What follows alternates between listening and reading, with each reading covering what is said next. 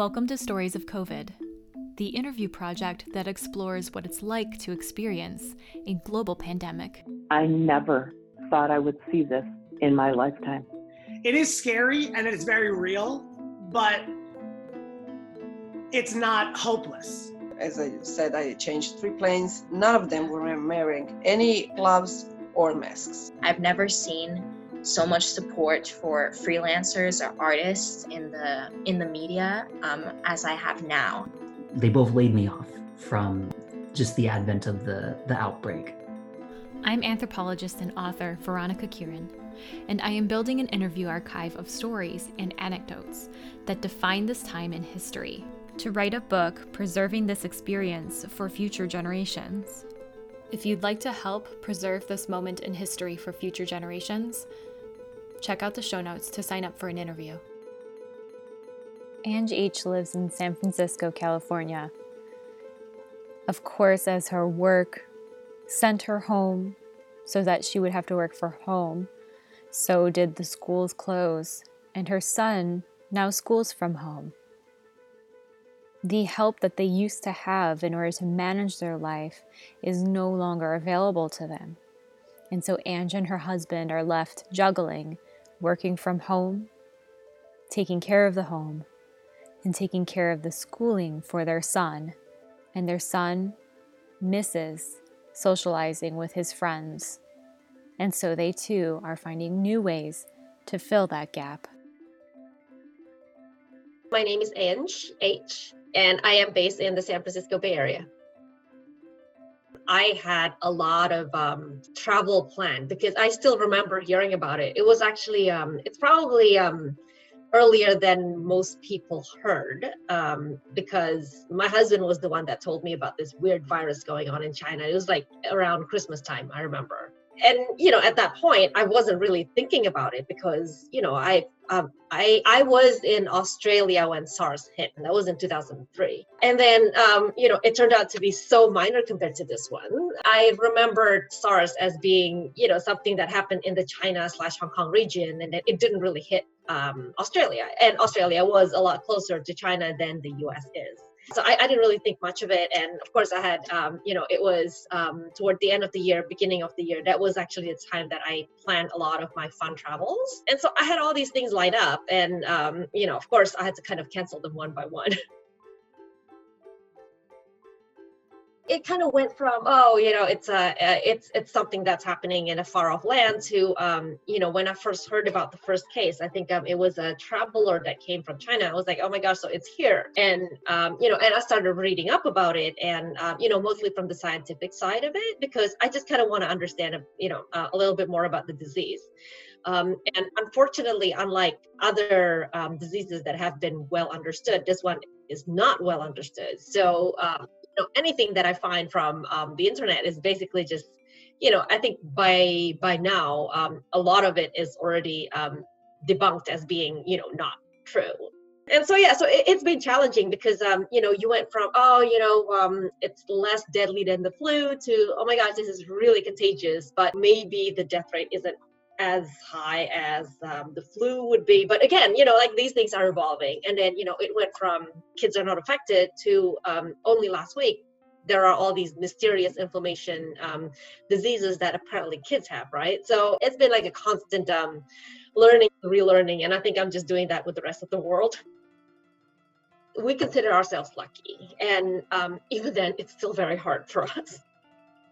We're a family of three, um, so I have an only child. He's um, he's six, so it's not like he's a newborn, and you know we we need constant um you know supervision, or we need um uh, we need to give him constant supervision.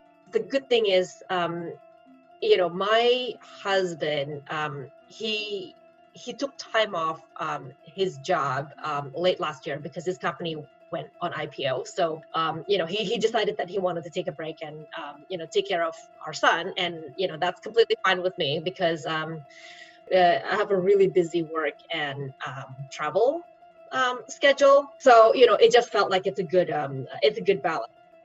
So, you know, it was funny because, you know when the pandemic hit then my husband started becoming the de facto teacher. You know the good thing is we grew closer as a family i think. Um, we see each other a lot more. Um, you know i am a lot more patient to my son and you know i think um, because i pay attention more to him um, I, I could see that he's actually grown more mature and he's grown closer to me because he's usually like daddy's boy I'm kind of the one parent that works a lot more outside of the home, and I I, I, I travel a lot more. My my son, uh, you know, he's also um, you know he's profoundly gifted. His academic ab- uh, ability. So he's in um, second grade now. He's supposed to be in kindergarten, so we kind of you know um, accelerated him two years.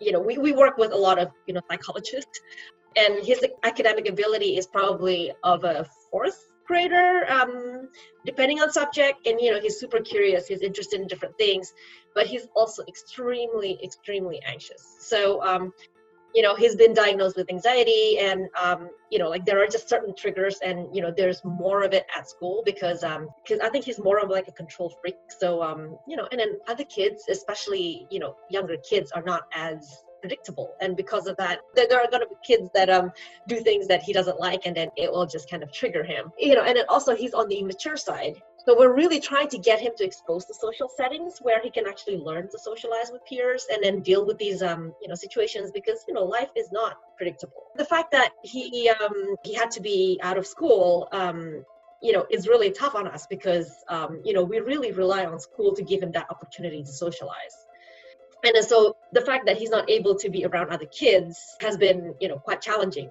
Um, he's fine. Like he, he likes just being around us. Um, but for us um, really the the homeschooling the challenge in the homeschooling isn't kind of completing the work because he can he can sit there and complete the work for you know for hours.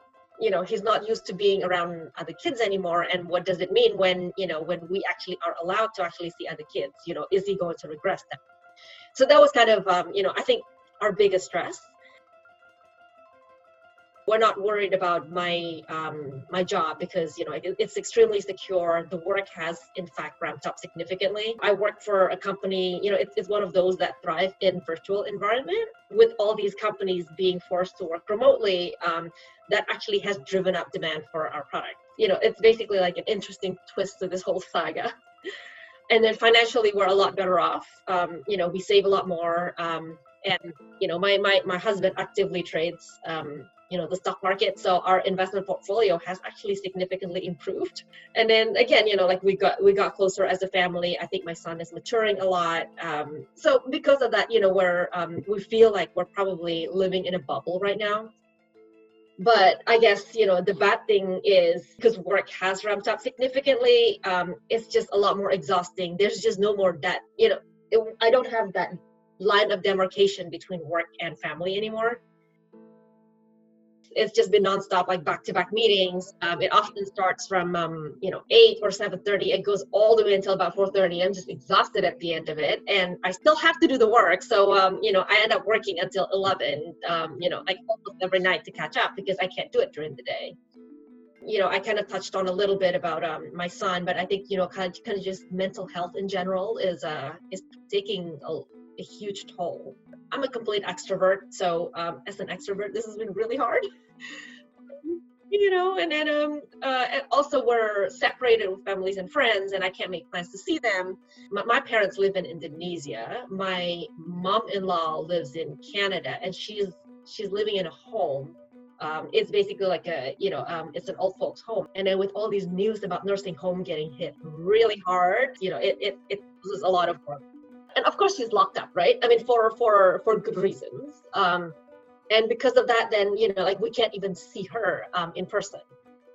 There's like one thing that really upsets me about this whole um, pandemic is the fact that this thing is separating families.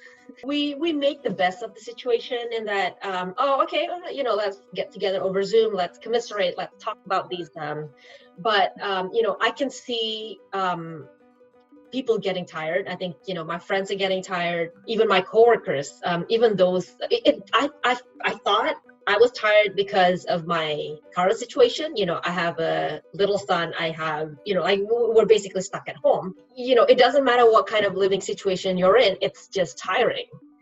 These are all my complaints. Um, I'm probably a lot more fortunate than other people, so I kind of don't want to be too vocal about my complaints. Just because you're not suffering as much as the next person doesn't mean that your feeling is not valid.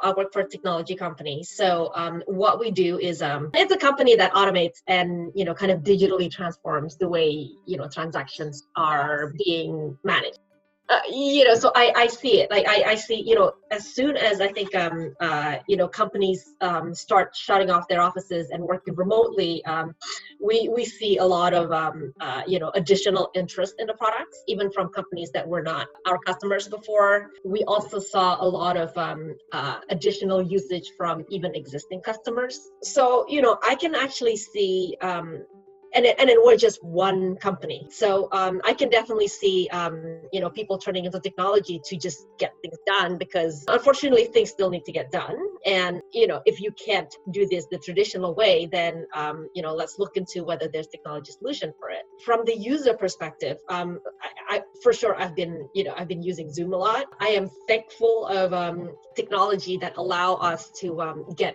food delivered, get you know medicines delivered get um, groceries delivered. I have a lot more appreciation toward those um, workers because you know they are basically kind of put themselves out and um, you know makes it a lot easier for um, you know for people to have the choice to stay at home. Technology has been you know definitely um, a lot of these were like oh you know without the zoom without the um, you know whatever the doordash and the uber eats and Amazon, like we we probably would be so stuck. there is a good time to have a pandemic. I mean, there's there's never a good time to have a pandemic, but if there is one, it'll be now because people are still able to kind of get some semblance of normalcy.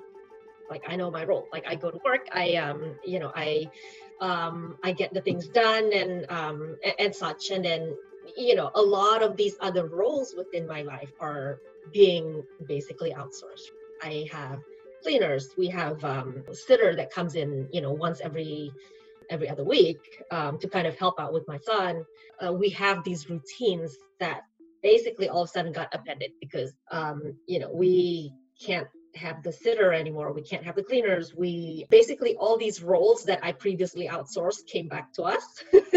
I'm i'm an employee. I'm a homeschool teacher. I'm a cleaner. I'm a cook. I'm a, you know it, it's basically everything. Um, and you know we also don't have you know we, we don't have immediate family around so um you know both my ha- my husband and i are transplants so um we are used to um to not rely on family um, in the Bay Area to kind of um, help out with these, um, you know, for example, kids pickup. So, so, so that part, you know, we're kind of, um, uh, we're, we're kind of okay with. It's really all these other little functions that you really don't think about because, you know, the work and life just kind of um, you know it kind of just rolls around. And then every day you know um, i think my cleaner's coming today. Oh um, you know our, our sitter's coming this weekend and and all that. And then not having that is just strange because uh, my life i think sorry my my days just blend into one. Like i, I forget what day it is um, anymore because it doesn't really matter.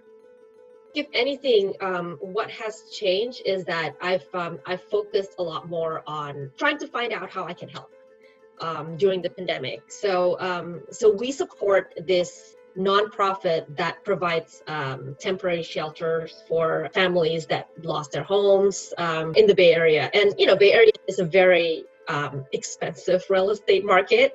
Um, so we feel like you know that is one thing that we want to support. You know, before I would sign up for these meal service. And what it is is you know i would come as a family. I would grab another family and then we'll um we'll bring food from costco and whatnot and then we'll basically like serve it to um you know the residents of the shelter. And then you know it's kind of like the human interaction as well right? So last sunday i was supposed to do it but because of the shelter in place i couldn't. So what i did is i just um, called this uh, caterer that um, that I've used for previous events, and then I just asked him to deliver the food there. I would have rather been there, but you know, given the situation, it's it's just something that you can't do. Thank you for listening. Subscribe so that you don't miss an interview. I interview multiple people a week and I am releasing these episodes as fast as I can. And if the story meant something to you, share it because it will probably mean something to someone else. Every time you share the project, it helps the project grow. So thank you. Until next time, Stay safe, stay well.